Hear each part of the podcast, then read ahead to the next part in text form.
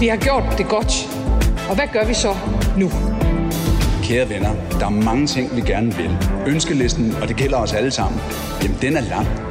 Altså, man må beslutte sig for, hvilket argument man har. Hvornår går vi i gang? Hvornår er nu? Så kom dog i arbejdstøjet. Vi er i gang med en sand skæbne uge for statsminister Mette Frederiksen. I morgen taler hun i Mink-kommissionen, og det efter en uge med både finanslov og sms-samråd. Jeg ved jo, at der ikke ligger noget på de sms'er, der på nogen som helst måde kompromitterer det, jeg har sagt.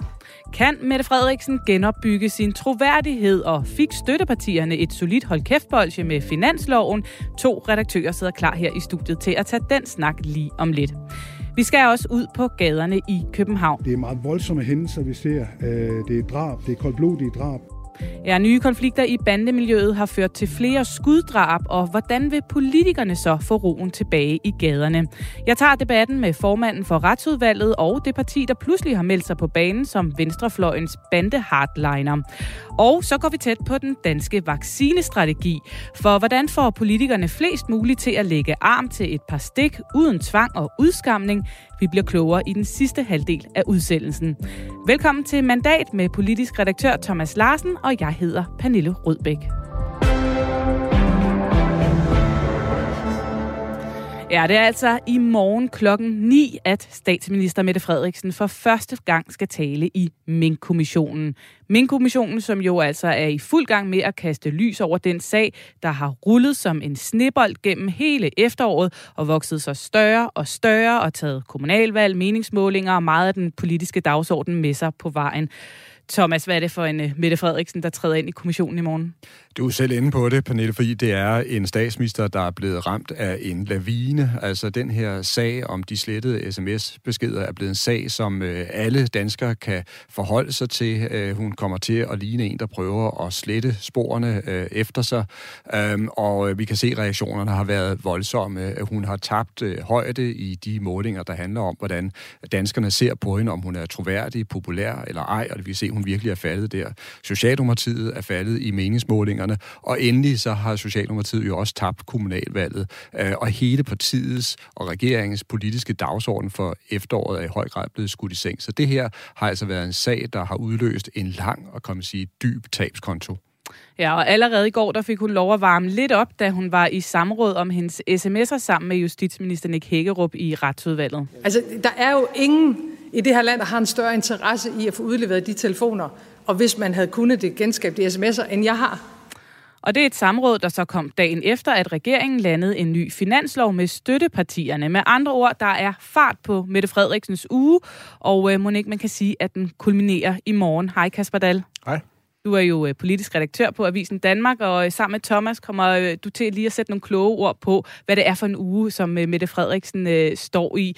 Og lad os starte med i morgen. Hvad tror du, vi kommer til at se for en Mette Frederiksen træde ind i Mink-kommissionen i morgen? Jeg er faktisk ikke i tvivl om, at vi kommer til at se en Mette Frederiksen, der er øh, sindssygt godt forberedt. Hun har, kommer selvfølgelig til at sige mange af de ting, som hun allerede har sagt, dels på sit store øh, pressemøde for nogle uger siden, øh, der var en halvanden times tid, og dels på det samråd, der var i går. Men, men det, det vil være en, øh, en statsminister, der er virkelig, virkelig godt forberedt. Hun er nok ikke lige så godt forberedt som øh, departementchef Barbara Bertelsen, der selv kunne sidde og, og suse rundt i, i alle øh, bilagene og øh, næsten øh, krydsforhørte øh, udspørgeren derinde. Men, men, men Mette Frederiksen vil være rigtig godt forberedt. Til gengæld er jeg sådan mere tvivlende over for, hvad det er, vi sådan vil få ud af det, når dagen er omme. Altså, jeg hører ikke til dem, der sådan tror på, at det er i morgen, vi finder den store rygende pistol, der bare ligger og damper nede i et eller andet øh, bilag, der ligesom så skal vise, at, at regeringen var fuldt ud bevidst om, at de øh, kørte over for rødt og øh, fik aflivet alle de her mink, uden at der var lovhjemmel til det. Øhm, så, så det er sådan lidt med sådan lidt øh, tosidigt. Altså selvfølgelig bliver det spændende at se, når hun kommer derind. Hvad sker der? Hvad kommer hun til at sige? Men det kan også ende med en stor fuser, og Mette Frederiksen så bare kommer ud igen og siger, tak for nu, det var det. Var det. Jeg glæder mig til at læse jeres øh, rapport der i april-maj næste år så spændende, og så alligevel måske ikke så spændende. Thomas, er du enig i den analyse? Jamen, det tror jeg kan være meget øh, præcis. Altså, det er klart, at det, som ikke måske for Mette Frederiksen, det er, at der opstår store sprækker i hendes forsvar. Øh, men jeg er også enig med Kasper i, at øh, det her har Mette Frederiksen brugt rigtig, rigtig lang tid på at, at forberede sig på. Altså simpelthen minutiøst og helt ned i de mindste detaljer, øh, så hun vil være altså netop øh, forberedt til, til, til tænderne. Øh, og måske bliver det sådan, at hun altså rent faktisk altså, klarer sig øh, forholdsvis øh, godt igennem. Og måske, det skal man jo heller ikke afvise, øh, så bliver det sådan, at den rygende øh, pistol rent faktisk ikke øh, dukker op. Men alligevel, som vi har været inde på, så har altså den her sag bare kostet hende enormt. Ja, for hvad mangler vi egentlig at få svar på, når det kommer til Mette Frederiksen? Som du siger, Kasper, hun har holdt et par pressemøder hen ad vejen. Vi har nogenlunde en idé om, hvad hendes forklaring, hendes øh, fortælling i den her sag er. Er der nogle centrale spørgsmål, vi mangler at få svar på fra hende? Vi mangler at høre hende sige det selv. Altså alt det, vi har hørt nu, har jo handlet om, øh, hvordan, er det, øh, hvordan har dagene i, øh, i ministerierne været op til det her meget øh, afgørende møde i koordinationsudvalget den 3. november. Der har vi hørt en masse embedsmænd, departementchefer fortælle om, hvordan de har lavet materiale, hvordan det er kørt frem og tilbage på Slottsholmen mellem ministerierne.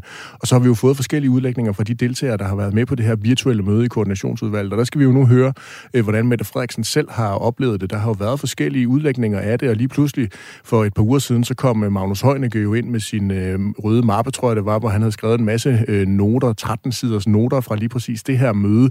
Og der bliver det jo spændende at se, om Mette Frederiksen kan genkende nogle af de noter. Det kunne hendes stabschef Martin Justesen i sidste uge ikke. Han var uenig i nogle af de noter, der var der. Og på den måde kan det jo være, at der kommer nogle af de sprækker, som Thomas er, øh, er inde på, altså at der opstår tvivl, uenigheder øh, om, hvordan øh, tingene er foregået. Men stadigvæk, det er noget, som er i den politiske afdeling af, af det her, noget, som er kæmpe problem for Mette Frederiksen politisk, fordi hun øh, har øh, utrolig store problemer med at komme til at tale om politik, i stedet for at komme til at tale om slettede sms'er, og det betyder rigtig meget for selvfølgelig hendes egen troværdighed, men også som Thomas var inde på, hele det politiske projekt, som regeringen gerne ville have kørt ud i løbet af det her efterår. Det er nu udskudt på, på ubestemt tid. Øh, men juridisk, altså, er der noget, man kan lave en rigsretssag på? Der har jeg stadigvæk svært ved at se, at øh, vi har, har fået noget øh, frem, øh, både i de afhøringer, der har været indtil videre, og jeg har også været ved at se, at der vil komme noget i de, i de kommende afhøringer, fordi så burde det næsten have været fremme allerede nu. Så det, jeg hører jeg sige, det er, at det i høj grad handler om, om, øh, om hendes fortælling kan holde, eller om der opstår sprækker og, og så videre, mere end hun kan vinde noget på det? Jeg, jeg har meget svært ved at se, hvordan Mette Frederiksen vil kunne vinde noget på det i morgen. Det er en dag, der skal overstås, men det er jo, altså, det er jo i virkeligheden helt sindssygt, at vi har sådan en dag, hvor det er, at vi har en statsminister, der, en siddende statsminister, der kommer ind i en kommission og skal krydsforhøres af en, en udspørger og af nogle dommer øh, på en sag, der er så frisk og aktuel og stadigvæk kører derude. Altså, der er jo masser af de her minkavlere, som har baserende sager, fordi de ikke har fået udbetalt deres kompensationer og ekspropriationspenge øh, endnu. Så at normalt plejer det jo at være noget, hvor vi ser øh, sager, der er mange år gamle og tidligere ministre osv. Her er det altså siddende folk, der har rigtig meget på spil, og derfor har Mette Frederiksen også rigtig meget på spil i forhold til hendes øh, politiske liv.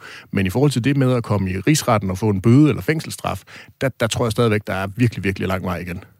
Thomas, er du enig i, at det er bare en dag, der skal overstås? For vi ved, der kommer til sikkert at stå nogle vrede minkavlere og tage imod hende, og der kommer til at være massiv pressedækning på. Øh, er du enig i, at, øh, ja, at hun, så kan hun sige, tjek ved det i morgen, og så kan hun komme videre? Er det sådan? Ej, så, så nemt øh, går det ikke. Det synes jeg heller ikke er det, som øh, Kasper på nogen måde siger. Fordi det her, det er en sag, der hele tiden har store omkostninger for Mette Frederiksen, som slider på hende, slider på regeringen, slider på hele hendes system. Og, og som sagt, hun er allerede virkelig altså, tabt flyvehøjde i, i, i, i temmelig øh, voldsom øh, grad. Men jeg er fuldstændig enig i det, som Kasper er inde på, og som jo er, at, kan man sige, den ultimative trussel for Mette Frederiksen med andre ord vil hun risikere at kunne ende i en rigsret. Og der er jeg enig med, med, med Kasper i, og sådan ser det ikke ud øh, indtil nu, fordi den rygende pistol, den er altså ikke fundet endnu, og så skal man altså også lægge mærke til reaktionerne fra støttepartierne, fordi selvom de er kritiske, og selvom de har været meget kritiske over de her slettede sms-beskeder, så er det stadigvæk sådan, at deres retorik ikke er i nærheden af at blive skruet op til en trussel om, at hun skal ekspederes direkte i en rigsret. Og lad os lige gribe fat i de her støttepartier, for tidligere på ugen, der øh, lød det sådan her, da de kom ud sammen med finansminister Nikolaj Vammen. Når finansministeren kalder den her finanslov stram og ansvarlig, så vil jeg alligevel sige, at det her er børnenes finanslov. Og vi er rigtig, rigtig stolte over i enhedslisten, at vi nu kan sige, at tandlæge bliver gratis for de unge på 18, 19, 20 og 21 år. Kæmpe store grønne beslutninger, som vi virkelig har gjort meget ud af, og derfor er rigtig tilfredse med i Radikale Venstre. Ja, glade og tilfredse var her SF's Pia Olsen Dyr, Enhedslistens Maj Villassen og radikale Sofie Karsten Nielsen. Kasper, øh, hvor vigtigt er det øh, for Mette Frederiksen, at der lige er skabt lidt god stemning på forhånd hos støttepartierne? Jamen, det er vildt vigtigt for hende, øh, og så må vi så se, hvor lang tid den gode stemning den kan, kan vare. Jeg tror nu nok, den skal vare et, en god rum tid ind i det nye år, indtil de kommer til, til nogle af de knaster, der er endnu værre, nemlig hvordan er det, man får lavet nogle reformer. Der tror jeg i hvert fald, at enhedslisten, de, øh, der, de er høj risiko for at ryge, øh, ryge ud af den vogn, og så kan det være, at der er nogle borgerlige partier, der hopper på der i stedet for. Men det har jo været vigtigt for regeringen at finde nogle, øh, nogle politiske aftaler, dels for at komme til at tale om politik, men også for at kunne give støttepartierne nogle af de her symbolske sejre, som har været vigtige for dem. Enhedslisten har talt om det her med, med gratis tandlægehjælp til, til unge i virkelig lang tid. Det betyder rigtig meget for dem. Det er de utrolig glade for, at de nu kan sætte flueben ved det. Tilsvarende SF på øh, klasseloft, på drikkevand. Super vigtigt for dem. Øh, de radikale buller ud af med alle deres øh, store grønne ambitioner, der, der næsten er vildere og vildere, end, end hvad man overhovedet kan forestille sig. Og der har de har også fået en masse ting.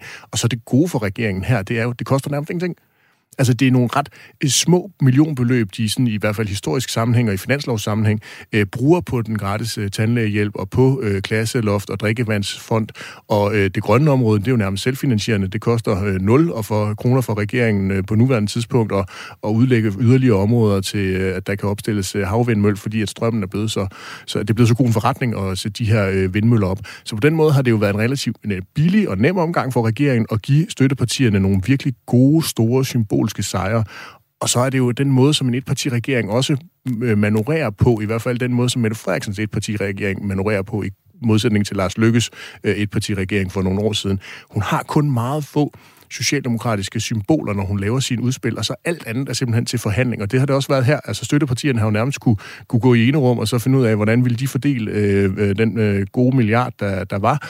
Og så er de gået tilbage til Nikolaj Vammen og sagt, værsgo, her er papiret, prøv at se, om I ikke kan få det skrevet ind i, øh, i den rigtige øh, formatering og så videre på et, øh, på et aftalepapir.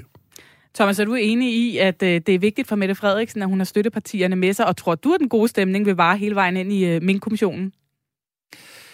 Der er ingen tvivl om, at øh, relationerne er blevet styrket mellem regeringen og støttepartierne gennem det her finanslovsforløb, øh. Og man må sige, at det var en øh, finanslov, som det var rigtig, rigtig vigtigt kom på plads. Og også en, en, en finanslov, der skulle på plads i den her grad af, af, af harmoni, øh, som det er, det er sket. Og der synes jeg også, det er interessant at zoome ind på finansminister Nikolaj Varmen, fordi jeg synes virkelig, at han træder mere og mere frem som en meget øh, skarp, øh, habil, øh, kapabel finansminister, der er en mester i at få de her kompromiser og aftaler øh, på, øh, på plads. Um, så på den måde er det rent faktisk øh, dygtigt politisk øh, håndværk, at man lige sådan her i 11. 12. time nåede at få fagnet støttepartierne og få dem ind i varmen. Så er der jo det store spørgsmål tilbage, og det er jo, om det kan lykkes Mette Frederiksen at, at genvinde sin troværdighed i hele den her sag. Det er måske for tidligt at sige, øh, Kasper Dalman. Du skriver din analyse i Avisen Danmark, at øh, det er nu engang den vigtigste valuta øh, for en politiker, det er troværdighed. Har vi set eksempler på, at det kan lade sig gøre, og tror du, det kan lade sig gøre for Mette Frederiksen? Stort spørgsmål. Øh, jo, men altså, vi har jo set eksempelvis Lars Lykke, der jo i, i, i hans periode som politiker har været ude i virkelig mange dårlige, dårlige sager. Startede som sundhedsminister med alle hans bilag, der blev gennemtrålet øh, videre som statsminister og partiformand med, med hans 3GI-flyveture på første klasse, og senere, da, da det kom frem, at Venstre betalte hans øh, garderobe. Øh, det er jo ting, som ikke øh, handler om politik, og det gør Mette Frederiksens slettede sms'er jo nødvendigvis heller ikke. Det handler mere om etik og moral. Og der må man sige, at Lykke har jo kommet tilbage på den måde, at han jo fik leveret ganske fornemme valgresultater til Venstre efter de sager, og det kan Mette Frederiksen Frederiksen også. Hun kommer til at have, hvis hun starter nu, halvandet år til øh, et øh, folketingsvalg, hvis vi spoler lidt frem og så kigger på, hvornår den her Mink-kommission kommer med sin afrapportering, og jeg i hvert fald deraf forventer, at så stopper diskussionen nok i hvert fald sådan den, den, den hardcore storm og orkan, den, den stopper dertil, så er der jo et år til et folketingsvalg. Vælgerne, de, øh, de glemmer hurtigt, og hvis Mette Frederiksen er god til at få fremlagt noget politik, man kan snakke om i stedet for, så er der basis for, at man godt kan komme øh, øh et godt stykke op af de der målinger igen. Tak skal du have for den analyse, og tak for besøget, Kasper Dahl, Velkommen. politisk redaktør på Avisen Danmark.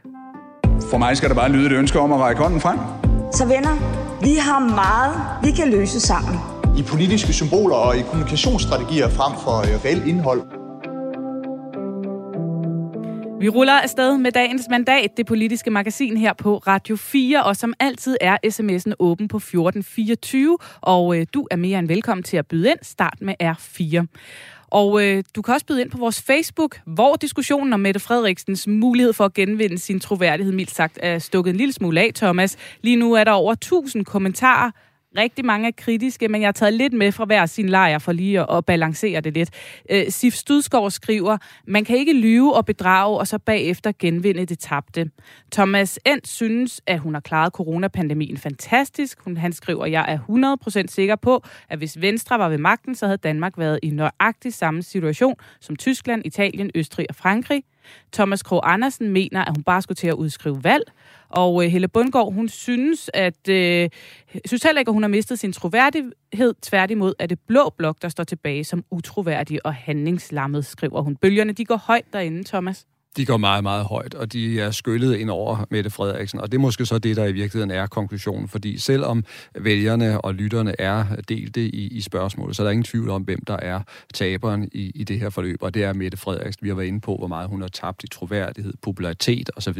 i, i hele øh, forløbet. Øh, så vil jeg så sige, er, er løbet så fuldstændig kørt for hende, og der er jeg så enig med, med, med, med Kasper Dahl før, at, at det er det ikke. Men det man kan sige, og som også mange kommunikationseksperter jo ofte siger, det er, at troværdighed kan man tabe på meget, meget kort tid, og det er det, der er sket for Mette Frederiksen i mange vælgeres øjne, og den tager lang tid at genopbygge, og det er det arbejde, hun skal i gang med nu. Tak for øh, alle jeres beskeder, og øh, husk altså, at sms'en den er åben på 1424, start med R4.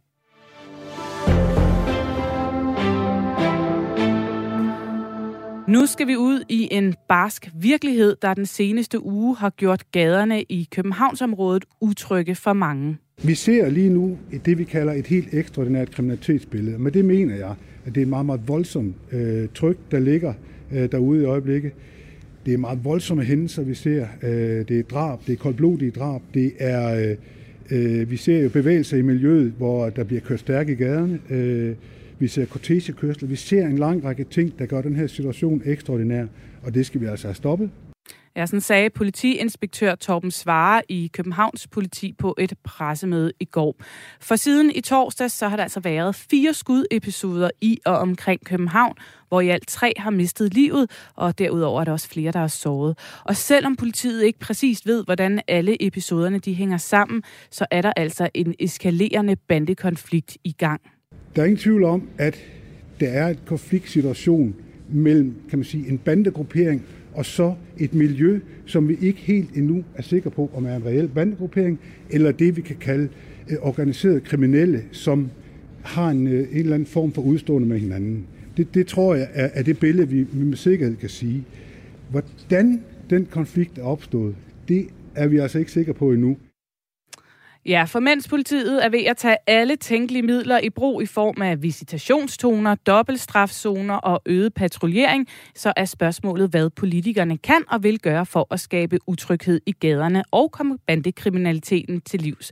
Velkommen til dig, Halime August. Du er integrationsordfører for øh, SF. Tak for det.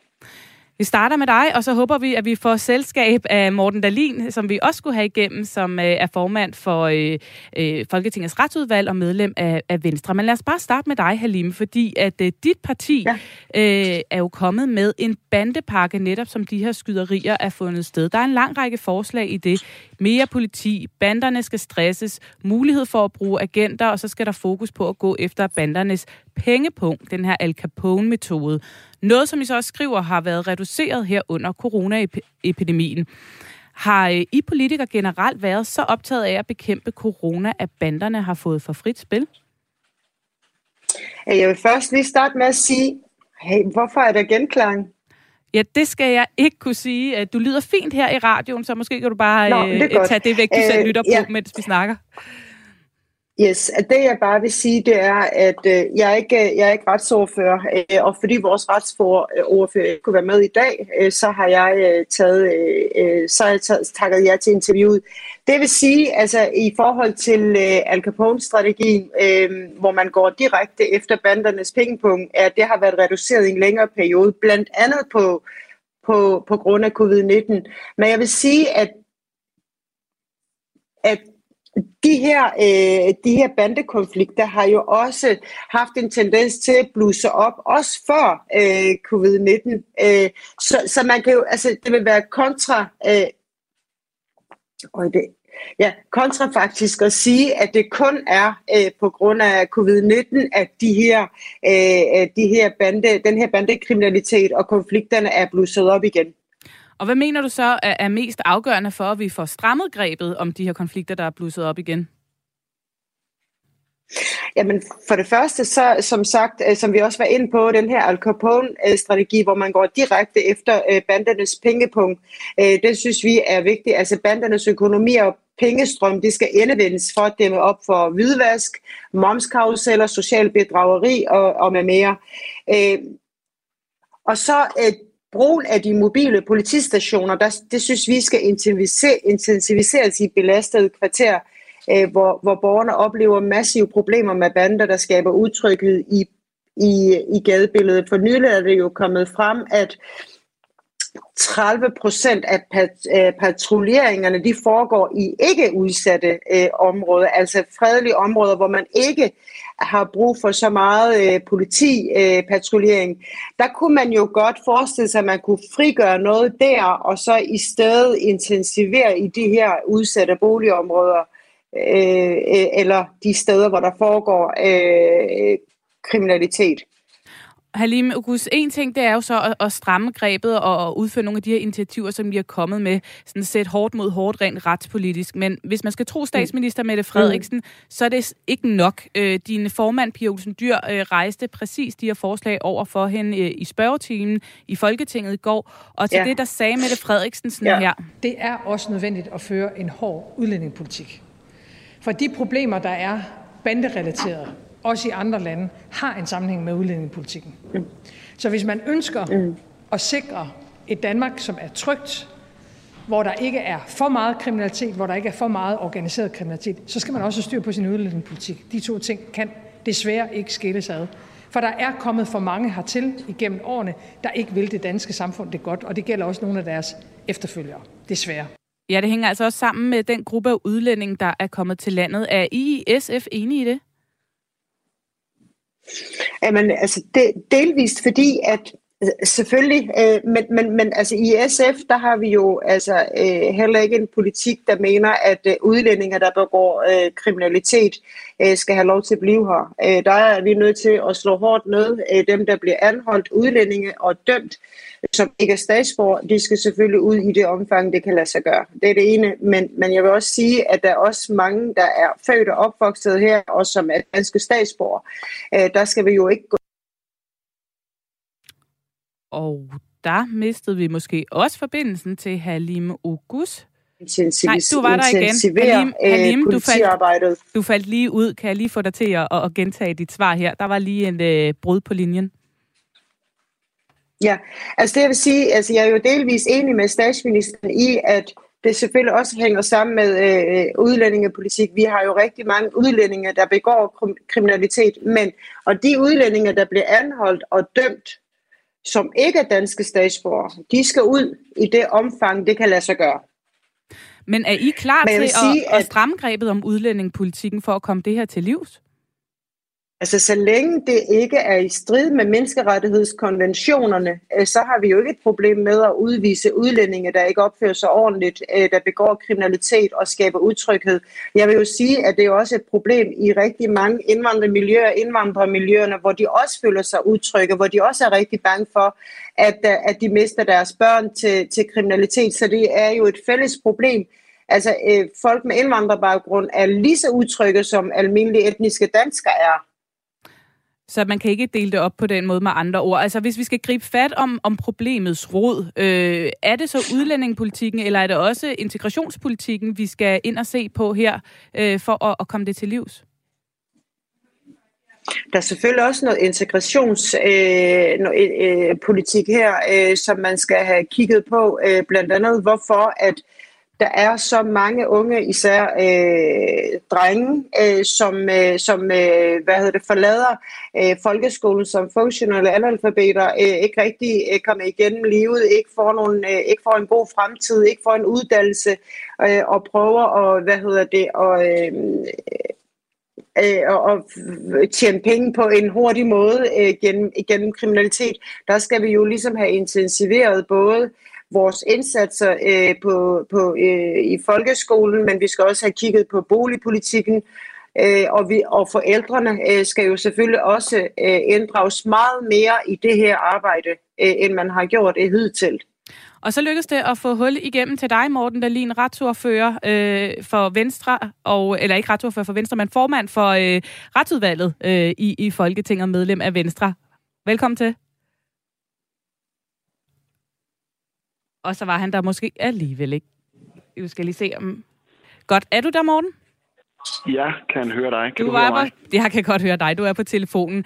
Det bliver lidt kort her, men, men, men helt øh, overordnet. Hvor, hvor står Venstre i forhold til at øh, få grebet ind over for de her bander? Hvad er jeres politik, og hvad skal der ske her og nu, mener I?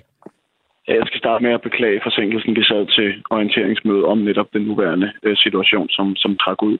Jamen, vi mener, at det er en dybt alvorlig øh, situation, og det, der skal til lige nu og her, det er massiv øh, polititilstedeværelse. Det er, at der er øh, politifolk på gaden, at der er politifolk i efterforskningsarbejder, og at der også er politifolk, der sørger for at skabe i hvert fald en vis form for, for tryghed for de mennesker, der bor i, i de berørte områder. Så lige nu, der skal der en massiv øh, polititilstedeværelse. Det er det, der er, det er det, der er løsningen lige nu. Og I har netop siddet og, og, og blevet orienteret om situationen, og det er på den politiske dagsorden nu og her. Men det er jo også en problematik, der, der dukker op med jævne mellemrum. Vi har jo siddet her før. Vi kender de redskaber, øh, vi har i øh, værktøjskassen. Øh, I er vel egentlig alle sammen enige om, at der skal sættes hårdt mod hårdt. Men er du også enig i, at øh, det her problem, det i virkeligheden har rod i nogle større strukturer, miljøer og kulturer, som, øh, som vi for alvor bliver nødt til at løse, hvis vi skal i bund med det her?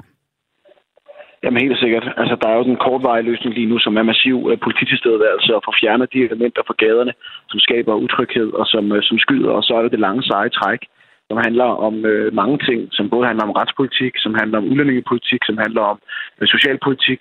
Øh, så, så det er et langt seje træk, hvis man skal det her problem øh, til livs. Men, men derfor står vi stadig over for en akut opgave lige nu, og der er det massiv polititilstedeværelse, der skal til.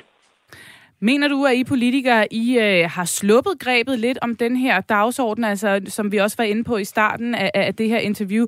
Der, øh, der har corona jo fyldt meget. I har også i retsudvalget siddet med en masse sms-samråd øh, og, og brugt en masse krudt og energi på det. Har I simpelthen øh, glemt at, at holde fokus på det her øh, bandemiljø, og er det det, vi ser plus op øh, nu? Altså, det er resultatet af det? Det tror jeg ikke, øh, man kan sige. Jeg tror ikke, der er en sammenhæng mellem, hvor mange gange statsministeren har været samråd om hendes slettede sms'er, og så hvilken konflikt der er øh, i, øh, i, de kriminelle, i de kriminelle miljøer. Men der er ingen tvivl om, at det her samfund er gået igennem med, med nedlukninger osv., det også har nogle, kan man sige, socialpolitiske og retspolitiske konsekvenser. Og det skal man selvfølgelig være bevidst om, når man, øh, når man laver politik. Men helt grundlæggende så oplever jeg faktisk, også for vores mine kollegaer fra andre partier, at der er et bredt fokus på, på det her område. Vi kan så være uenige om præcis, hvordan vi skal løse det. Men, øh, men det store fokus, det er der faktisk ret bredt i Folketinget. Halim Ogus, øh, vi har siddet her før, øh, nu sidder vi her igen, der er skyderier, øh, og politiet de, de gør, hvad de kan nu og her for at, at komme det til livs. Men tror du øh, helt oprigtigt på, at øh, med al den velvilje, der alligevel er øh, bredt, øh, bredt politisk, at, at vi kan komme det her problem til livs? altså, øh, jeg vil også øh, lige starte med at sige, at øh, den alliance, der er med øh, de bandekriminelle, eller de kriminelle i Sverige, er meget mere bekymrende. Og det er noget, der kræver en meget særlig opmærksomhed. Jeg tror ikke på, at vi kan nulstille problematikken, altså at vi udrydder kriminalitet. Men jeg tror på, at med de rette redskaber, med forskellige tiltag, og det er ikke kun ét tiltag, og det er flere forskellige, både øh, socialt, øh, udlændingepolitisk, integrationspolitisk og retspolitisk. Så kan vi godt, øh, så kan vi godt komme det her problem sådan overordnet til livs. Morten Dahlin, er du øh, enig i det? Tror du, at vi kan øh, sige til danskerne over en bred kamp, I kan sige til danskerne over bred kamp, at I kommer til at gøre gaderne øh, trygge igen og øh, fri for de her banderoligheder? Øh, jeg tror, man øh, taler mod bedre vidne, hvis man lover danskerne, at der aldrig nogensinde vil være bandeudfordringer øh, i Danmark øh, igen. Men jeg er også ret øh, sikker på, at øh, vi sagtens kan få den her situation under kon- øh, kontrol. Jeg ved, at politiet arbejder på, på højtryk på det. Og hvis vi giver dem de redskaber, de har brug for, og, og giver dem mulighed for at være massivt til stede, så kan vi godt øh, komme øh, de nuværende udfordringer til løs. Og vi kan også godt generelt få, få nedbragt den utryghed, øh, banderne skaber. Men jeg kan ikke stå her og love, at der aldrig nogensinde vil være øh, bandekriminalitet i Danmark igen. Tak skal I have, fordi I var med her. Morten Dalin fra Venstre og Halime August fra S. F. Og Thomas, lad mig så lige spille bolden øh, ganske kort over til dig. Hvad mener du, det er for en øh, udvikling, vi er vidne til her? Jamen, det er jo en øh, udvikling, som øh, er kommet bag på politikerne. Øh, nu prøver de at gribe øh, ind over for den, men øh, de er jo også godt klar over, at det er en enorm øh, opgave. Og det, der er det nye, som også Halim var inde på, det er jo, at noget af den altså virkelig, virkelig voldsom bandekriminalitet, jo nærmest krigslignende tilstand, som vi øh, har fulgt i, i Sverige, nu begynder at have altså afstikker i, i, i Danmark, og der begynder at være et samarbejde mellem nogle af de altså, øh, svenske øh, organisationer og så øh, de danske. Det er et, øh, et nyt øh, trusselsbillede, der, der er dukket op. Men det, der jo så er det helt store problem, som virksomheden også blev blotlagt i løbet af interviewet her, det er, at dem, der render rundt i øjeblikket og skyder mod hinanden i de københavnske gader, altså for at dræbe hinanden, det er jo desværre kun toppen af isbjerget, fordi der er altså løsergrupperinger, der er øh, unge øh, drenge og mænd, der drømmer om at komme ind i, i banderne øh, rundt om i landet i forskellige øh, boligkvarterer, og hvor der opstår den her giftige kultur, der både handler altså om kriminalitet og berigelse osv., men som også handler om at dominere øh, bestemte øh, kvarterer, sætte sig på dem, tage herredømmet der, og hvor der også udvikler sig en form for modborgerskab i forhold til det danske samfund. Så altså opgaven er jo både stor og, og kompleks og, og, og svær at løse. Og rent politisk hører vi øh, to fra hver deres fløj være enige om, at øh, der, der skal gøres noget nu og her. Hvor ser du den her, øh, det her emne ligge rent politisk? Hvad kommer vi til at se? Jamen historisk der er det jo meget tydeligt, hvad der er sket. Altså at stort set alle partier har måttet erkende, at, at det har været utrolig svært at, at takle, og derfor så er de slået ind på en stadig hårdere retspolitik. Det er klart, at hele spørgsmålet om resocialisering og forebyggelse er ikke smidt ud med badevandet, men man er simpelthen blevet nødt til at skride ind enormt hårdt over for, for banderne, når de her ting sker, for at få dem væk fra gaderne og få dem puttet i, i fængsler.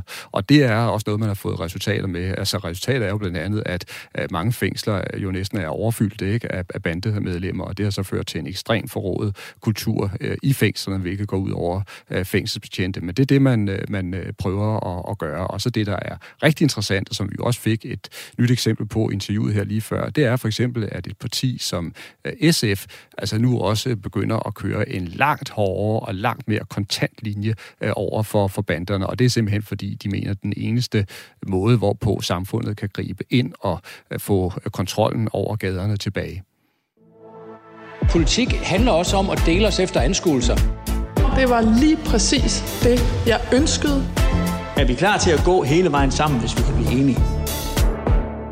Lige nu popper nye vaccinationstelte op rundt omkring i hele landet, mens den nye variant omikron breder sig. Det er et kapløb mod tiden, og vaccinerne er vores supervåben, siger politikerne. Så hvordan får de flest muligt med, uden at skabe yderligere modstand og polarisering i samfundet? Ja, det skal vi se på nu. Og øh, for i første omgang lige at få sat den danske vaccinestrategi ind i en større kontekst, så har vi øh, allieret os med dig, Mads Anneberg. Goddag. Goddag. Du er jo vores øh, europakorrespondent her på kanalen, og du er med fra Bruxelles. Øh, hvis vi øh, sammenligner med landene omkring os, hvor ligger den danske vaccinestrategi så? Jamen, den ligger helt klart i den milde ende, hvis vi sammenligner med, med andre europæiske lande. Altså, øhm, man kan sige, det, det, at man i Danmark kan øh, gå på bar øh, altså, og, og, og gøre alle de her ting, som, som, som man gerne vil øh, på restaurant, øh, bare ved at tage en test, som så ovenikøbet er, er gratis, det, det placeres øh, klart i den, i den milde ende, og, og at man dermed selv jamen, i sidste ende kan, kan vælge, om man vil have en, en vaccination. Og, og det hænger selvfølgelig sammen med en, en kultur, vi, vi har i Danmark, men også simpelthen bare, at vi er ret langt fremme, når, når det kommer til de her vac- øh, vacciner, altså at mange har taget dem frivilligt. Ja, fordi uanset om der så kommer lidt flere restriktioner øh, i aften, der må vi vente og se, så kan man i hvert fald godt konkludere, at i Europa, der er man jo gået noget længere, især når det kommer øh, til det her med vaccinestrategier. Hvad har vi af eksempler på det rundt omkring os? Jamen altså, jeg var lige i øh, Berlin her i, i weekenden, og øh, kommer ned til sådan et, et udendørs øh, loppemarked, som er et af de altså, tusindvis af steder, hvor man ikke kan komme ind, øh, medmindre man er vaccineret simpelthen. Altså det er ikke længere nok med en, med en test. Øh, og sådan er det over, over hele Tyskland nu. Øh, hvis du skal på bar, hvis du skal på ja, øh, loppemarkedet i specialforretninger. Øh, så, så det vil sige, det er jo et kæmpe incitament til at, til at blive vaccineret øh, i sådan et land som Tyskland. Så har du andre lande som Frankrig, Grækenland, Italien og Storbritannien, som enten er i gang med eller allerede har indført tvungen vaccination for, for sundhedspersonale. Og så er der selvfølgelig Østrig, som ligesom tager øh, hovedpræmien her i det her, øh, hvad skal man sige, øh, spil, hvad enten det er positivt eller negativt, øh, som virkelig har taget føringen ved at sige, at fra 1. februar, der skal alle i landet være vaccineret.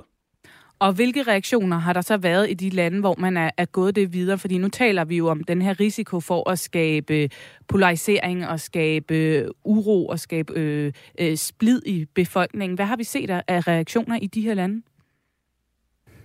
Jamen, der, der har jo været kæmpe store demonstrationer i, i de her lande, øh, ikke mindst selvfølgelig i Østrig, siden det kom frem det her med, at de ville indføre vaccinepligt fra, fra februar. Øh, der, var, der har jo været, altså, man, man talte om 40.000 mennesker på, på, på gaden i Østrig, og det, det, er jo, det, er jo, det er jo ret mange mennesker, og det er jo, det er jo klart, at det er noget, som, som splitter befolkningen, og som mange ikke kun, altså vaccinemodstandere, er, er imod. Øh, og, det, og det ser vi selvfølgelig også i, i, i Danmark, at det er et, et spørgsmål, som, som splitter befolkningen ret, øh, ret meget.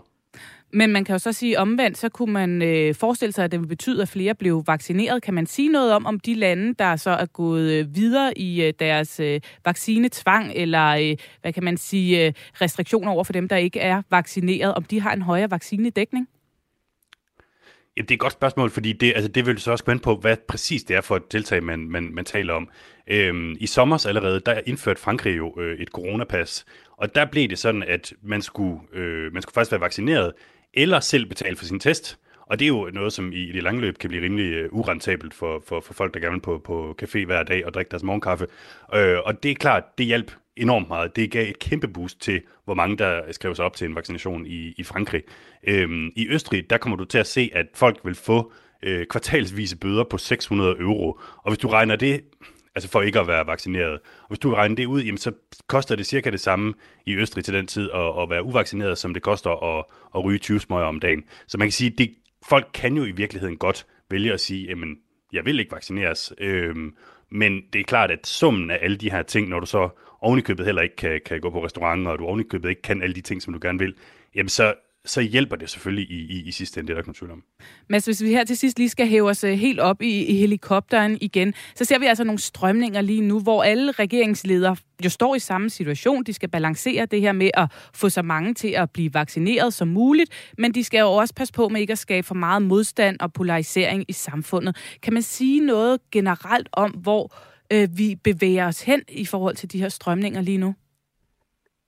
Ja, det, det er lidt tidligt at, at, at spå om, øh, tror jeg, på nuværende tidspunkt, men man kan jo se allerede, inden der begyndte at blive tale om øh, vaccinepligt eller, eller, eller noget i den du overhovedet, jamen så er det jo altså coronarestriktioner, noget, der har splittet befolkninger over hele Europa. Øhm, og jamen, altså, her i Belgien, hvor jeg bor, der har den myndighed, der analyserer øh, hvad skal man sige, terror, ekstremisme og radikalisering, de har lige for, for nylig, for et par uger siden, været ude og advare mod den her kæmpe polarisering, så opstår netop på det her spørgsmål om coronatiltag. Og det handler ikke engang om, om vaccinepligt øh, eller, eller noget i den dur. Så det er jo klart, at jo mere yderligt gående øh, tiltagene øh, bliver, og når du kigger på, på det, som, som sker i Østrig i øjeblikket, jamen jo større bliver den frygt formentlig også for, at, at det er noget, som ligesom skaber en, en dyb kløft mellem de to forskellige sider af, af samfundet. Tak skal du have, Mads Anneberg, vores europakorrespondent med for Bruxelles. Og spørgsmålet er jo så, hvordan øh, politikerne politikerne hjemme sørger for at få flest muligt til at lade sig vaccinere, uden altså at skabe splid og polarisering i samfundet, som vi jo altså hører, at der sker i øh, flere af landene omkring os. Det spurgte jeg Michael Bang-Petersen, der er professor ved Aarhus Universitet og leder af det her HOPE-projekt, hvor man altså kortlægger danskernes holdning til regeringen og sundhedsmyndighedernes håndtering af pandemien om. Og jeg spurgte ham helt præcist om, hvornår politikerne de presser så meget på, at det kan skabe splid og skepsis? Jamen, jeg tror i bund og grund ikke, at der skal, skal så meget til, før at øh, dem, der er skeptiske over for vaccinerne, at de reagerer øh, negativt. Øh, vi, vi følger jo øh, reaktionerne hos øh, danske borgere øh, her relativt øh, tæt. Og der var jo et pressemøde her i starten af november, øh, hvor at øh, regeringen kom med en, en løftet moralsk pegefinger til de uvaccinerede, og samtidig indførte coronapasset. Og der kunne vi altså se, at det medførte et, et fald øh, blandt de uvaccinerede på 11 procentpoint i deres øh, tillid til øh, coronahåndteringen. Så man kan sige, mere skulle der øh, så at sige ikke til. Omvendt så øh, er der jo en, en effekt øh, på vaccinetilslutningen af de her øh, tiltag, at flere søger hen mod vaccinationscentrene. Men, men der er altså forskellige hensyn. Det ene, det er noget med vac- vaccinetilslutning, og det andet, det er noget med tillid, sammenhængskraft og den slags. Så der er altså tale om en balancegang her. Lad os lige prøve at høre præcis, hvad det var, Mette Frederiksen hun sagde, da hun holdt pressemødet den 8. november, som du også uh, taler om her. Når der er den stigning i smitten, der er nu, så er det, fordi der er en lille gruppe, der ikke spiller efter de spilleregler. Man bliver nødt til at spille efter, når der er en pandemi. Og derfor kan vi, altså i aften siger vi det meget tydeligt og meget kraftigt. Der er ikke nogen undskyldning for ikke at blive vaccineret, og man bærer et stort ansvar. Og det er ikke alene et ansvar for sig selv, og for de mennesker, man kommer i kontakt med, men man bærer faktisk også ansvaret for hele det danske samfund. Du siger, at det her det skabte en øget mistillid blandt dem, der var uvaccineret, da hun sagde det her. Der var også flere, der råbte op om en decideret udskamning, følte de omvendt. Så så vi jo også, at der var flere, der meldte sig til vaccinerne, da hun sagde det her. Det virkede jo, og så virkede det alligevel ikke. Hvad er det for en balance, som øh, politikerne skal finde i forhold til at få flest mulige afsted, og ikke øh, stille sig længere væk fra, fra den sidste restgruppe? Jamen en af udfordringerne, det er, at denne her øh, restgruppe er en broget flok. At der er øh, folk, som øh, ikke havde fået taget sig sammen til at gå ned og blive vaccineret, fordi de tænkte, at den her epidemi, den der vist ved at være overstået, øh, dem kan man ligesom nå med øh, de her øh, incitamenter i form af coronapas, øh, og, og ved at sige, nu er det altså nu venner.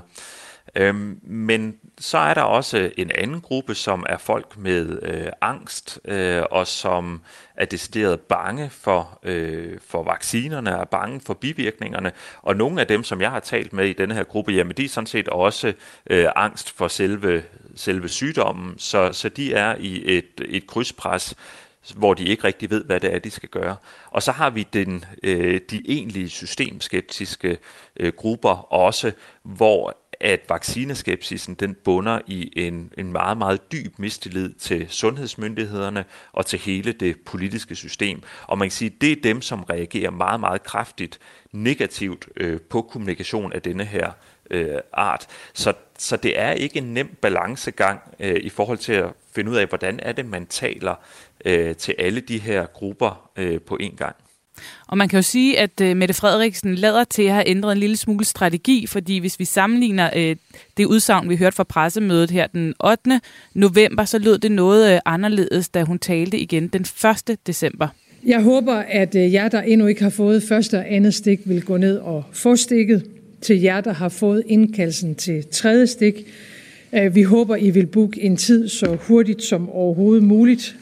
Øh, man kan sige det på den måde, at øh, det er lige nu hvert et stik, der tæller.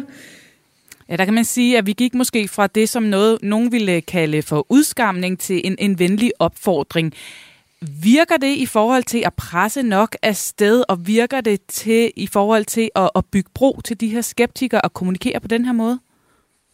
Når man skal tale til eksempelvis systemkritiske grupper, øh, og folk, der er bekymrede, øh, så er det vigtige, det er, at de har tillid til øh, den, som, øh, som de snakker med, og at man tager, tager deres bekymringer øh, alvorligt.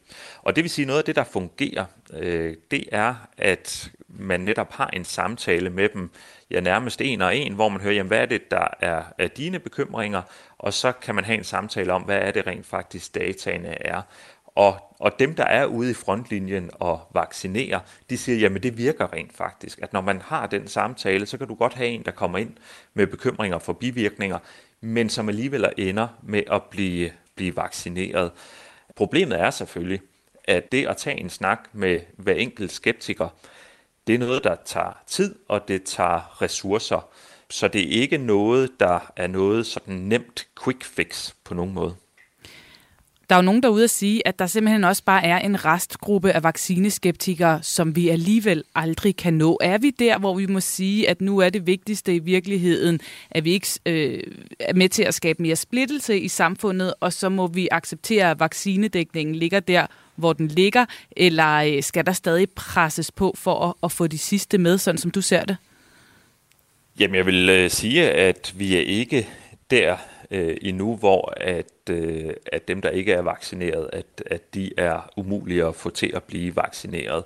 Øh, men det er fuldstændig klart, at hvis man øh, hylder et princip omkring frivillighed, så er det ikke alle, der vil blive vaccineret. Vores bedste vurdering det er, at der er omkring 5% af den voksne befolkning, som øh, er meget indætte modstandere øh, af vaccinerne, og de formentlig ikke vil lade sig vaccinere øh, af frivillighedens øh, vej. Og bare for lige øh, helt kort at runde af her til sidst. Hvis du skulle komme med et godt råd til Mette Frederiksen og regeringen, og med den viden, du har, de tal, du sidder og kigger på, hvad vil du så opfordre dem til at kommunikere ud fra? Er det øh, udskamning og pres, eller er det en venlig opfordring? Hvad virker bedst? I forhold til de uvaccinerede, så er der ikke nogen tvivl om, at øh, venlige opfordringer øh, virker, virker bedst. Øh, der, hvor udfordringen kan være, det er, at øh, på pressemøderne, så bliver der også talt til de øh, vaccinerede, og der er der mange, der har øh, frustrationer, øh, som denne her, kan man sige, lidt hårdere retorik øh, taler, øh, taler til. Men der må man altså også finde på en eller anden måde at tale konflikterne øh, ned frem for øh, op, fordi denne her krise er ikke øh, slut, og vi kommer formentlig til at beskæftige os med, med de her problematikker i, øh, i lang tid fremover. Ja, sådan sagde professor Michael Bang-Petersen, der altså er leder af HOPE-projektet, da jeg talte med ham i går. Og øh, Thomas, i aften, så skal vi jo altså høre statsministeren igen. Hun har nemlig øh, indkaldt til pressemøde klokken halv syv. Hvilken strategi regner du med, at hun er slået ind på her?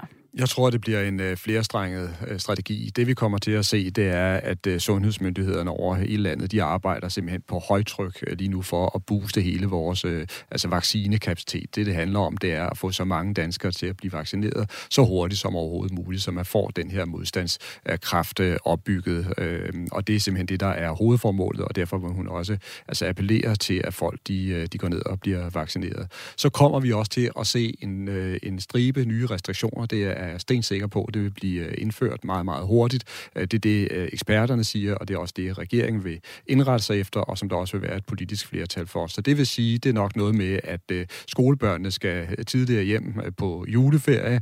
Det er noget med, at der bliver skrevet ind over for nattelivet, som ikke får lov til at holde så længe åbent og så meget åbent, og i det hele taget også begrænset antal på, hvor mange der kan være forsamlet. Og så tror jeg også, der bliver en hel del danskere, og det vil de nok være ked af, der kommer til at vinke farvel farvel til de julefrokoster, der er planlagt. Og i forhold til det her med at tale lidt hårdt til de uvaccinerede, som vi også snakkede med Michael Bang-Petersen om, så er der jo sket lidt et, et skifte her. Tror du, hun holder fast i den bløde tone øh, over for, for restgruppen her, eller tror du, hun skruer bissen på igen? Jeg tror, hun vil appellere intens til, at folk de virkelig går ned og får det øh, stik, og man sørger for at, at, at reagere lige så snart man får opfordringen til, at øh, nu er der altså faktisk mulighed for at blive øh, vaccineret.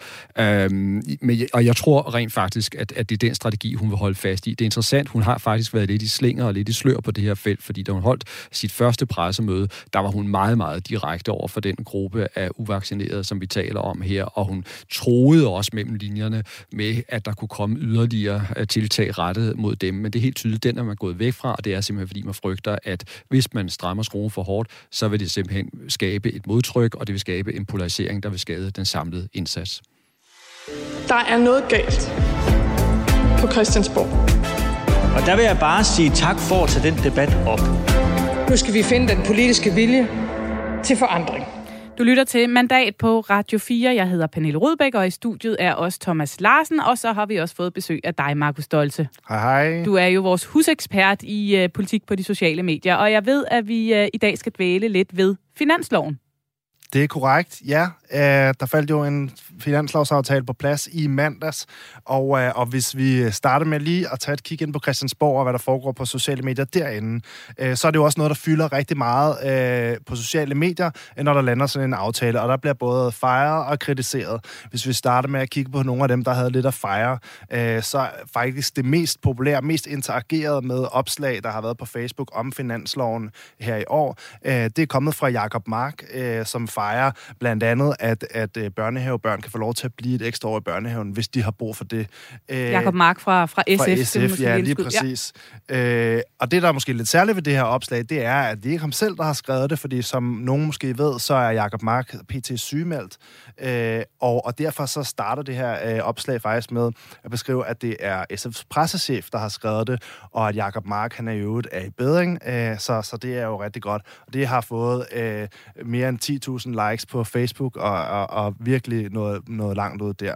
Hvis vi kigger over i den, i den øh, modsatte grøft, så er der... Øh, så er der jo også kommet en del kritik fra, fra oppositionen. Mm. Uh, vi har blandt andet Pernille Vermund, uh, der har leveret et, et opslag uh, fra oppositionen med dem, det opslag, der har fået flest interaktioner derfra, hvor hun med store bogstaver starter med at skrive, hvorfor skal de stærkeste umyndiggøres og de svageste svigtes? Som en reaktion på det her, uh, ud, den her del af finansloven med, at unge mellem 18 og 21 nu kan få uh, gratis tand, uh, tandpleje. Enhedslistens uh, mærkesag, der, der kom igennem. Ja. Så der er både nogen, der fejrer, og, og nogen, der er ude med kritik. Så der er også nogle øh, følelser i forhold til noget sympati og noget farvelse, som, øh, som, som vinder igennem her, eller hvordan? Lige præcis. Altså, det er jo helt klart nogle af de øh, opslag, som, som, kan for, som forstår at trække på, på nogle af de her stærke følelser. For eksempel Jakob Mark. Ja, det er jo øh, super godt for ham, at de er kommet igennem med nogle af de forslag, som han har kæmpet meget for. Øh, men der er helt klart også et element af noget sympati, som gør, at Jakob Mark øh, kommer rigtig langt ud med det her opslag, øh, som, som, som, som de bruger taktisk. Og så ved jeg, at du også har kigget øh, lidt på nogle af de spillere omkring finansloven, som ikke nødvendigvis er politikerne. Ja, og det er jo også super interessant, øh, for den anden del af det, hele det her øh, cirkus, der er omkring finansloven hvert år, det er jo også, at der er en masse øh, organisationer og kulturinstitutioner, der slås om nogle af de millioner, som der også bliver delt ud i finansloven øh, hver eneste år. Øh, og, og øh, fælles for nogle af dem, som der har fået nogle penge i år, eller fået fortsat deres bevillinger, det er, at de er rigtig dygtige til øh, at køre kampagne, både sådan offline, men også, også digitalt. Og hvad har vi her eksempler på det? Jamen, et af eksemplerne, det kunne for eksempel være i Den Blå Planet, altså øh, det måske tidligere Danmarks Akvarium, der ligger ude øh, på Amager, øh, som i en længere periode nu har kørt en, en kampagne, både sådan offline og i pressen, men i høj grad også digitalt, øh, fordi at de har det rigtig svært økonomisk. Øh, og øh, i her op til finansloven, der kørte de blandt andet en, en digital kampagne, øh, hvor de gav et, jeg citerer, Black Friday megatilbud til Danmarks politikere, øh, hvor at de kunne få lov til øh, for den nette sum, jeg tror det var 15 millioner kroner, de, de mangler, øh, få lov til at redde da, øh, den blå planet. Men Markus, skal det forstå sådan, at man med humor og en god øh, digital kampagne på sociale medier kan lobby sig til en lunds af finansloven? Ja, helt klart. Altså, hvad hedder det? Øhm, sociale medier er i stigende grad ved at blive en, en del, øh, og har det også været det i lang tid, en del af den værktøjskasse, som mange organisationer og kulturinstitutioner bruger i deres, de, i deres øh, politiske kampagner og lobbyisme. Øh, det er vigtigt, at man har styr på sit PR-arbejde, altså at man er god til at snakke med journalister som dig, Pernille, og det er vigtigt, at man er god til at øh, tale med politikere, altså mere traditionelt lobbyarbejde, og så er det også vigtigt, at man er god til at lave kampagnearbejde, øh, både digitalt og offline, øh, simpelthen for at kunne sætte øh, øh, noget øh, bevægelse i gang i befolkningen, skabe tryk fra befolkningen, som kan lægge noget pres på politikere. Så kommer vi til at se, øh, til flere organisationer, tror du, der kaster sig ind i, i kampen om at råbe politikerne op på sociale medier? Jeg tænker bare, hvad er det, det kan, som en normalt lobbyarbejde ikke kan? Jamen det, det kan, og, og det er jo også det, det, de øh, typer af arbejde, som jeg sidder med inde øh, på mit arbejde, det er, at, at vi øh, hjælper for eksempel nogle kunder med at, øh, at øh, lave kampagner, som kan lægge et tryk, øh, skabe noget awareness hos befolkningen om, at der er et vigtigt emne her, som, skal, øh, som kan, så kan forplante sig til et tryk øh, op mod politikerne, som forhåbentlig så kan, kan ændre på nogle af de ting. Tak skal du have, Markus Stolse, vores øh, ekspert i politik på de sociale medier, som øh, selvfølgelig endnu en gang lagde vejen forbi øh, vores program her. Det er vi glade for. Nå, Thomas, vi, øh, vi plejer at runde af med at sige, at nu går vi endnu en øh, spændende uge i møde rent politisk. Men altså, den kommende uge, hvis det plejer at være spændende, så bliver den sådan ekstraordinært øh, vildt spændende, ikke? Det er fuldstændig korrekt, og det er jo selvfølgelig fordi, at øh, statsminister Mette Frederiksen, hun skal krydsforhøres i Mink-kommissionen, og det bliver virkelig interessant at følge, det sker i morgen torsdag. Og så er der øh, udsigt til en historisk dag øh, på mandag i dansk politik, når dommen falder i rigsretten øh, mod Inger Støjberg, og det kan jo ende med alt fra, at hun øh, simpelthen øh, må, må, må stoppe i politik og få sin øh, karriere øh, torpederet. Det kan også ende med, at hun kommer øh, videre og kan fortsætte i politik, og så har hun altså rent faktisk muligheden for at blive Dansk Folkepartis nye formand, hvis hun ønsker at stille op. Så det er altså virkelig øh, historisk skrivning på højt plan. Ja, som sagt, en historisk dom, der bliver afsagt på mandag, og derfor så sender vi altså også sammen med en masse gode kolleger en øh, mandat special på mandag fra øh, 12 til 14. Dommen den øh, ventes at blive afsagt kl. 13, så vi giver en times optakt og så en øh, time bagefter, hvor vi øh, samler op. Og øh, så er vi selvfølgelig også tilbage med vores øh, helt almindelige udsag, udsendelse øh, om onsdagen. Det er selvfølgelig fra kl. 11 til kl. 12 her på kanalen. Tak fordi du lyttede med.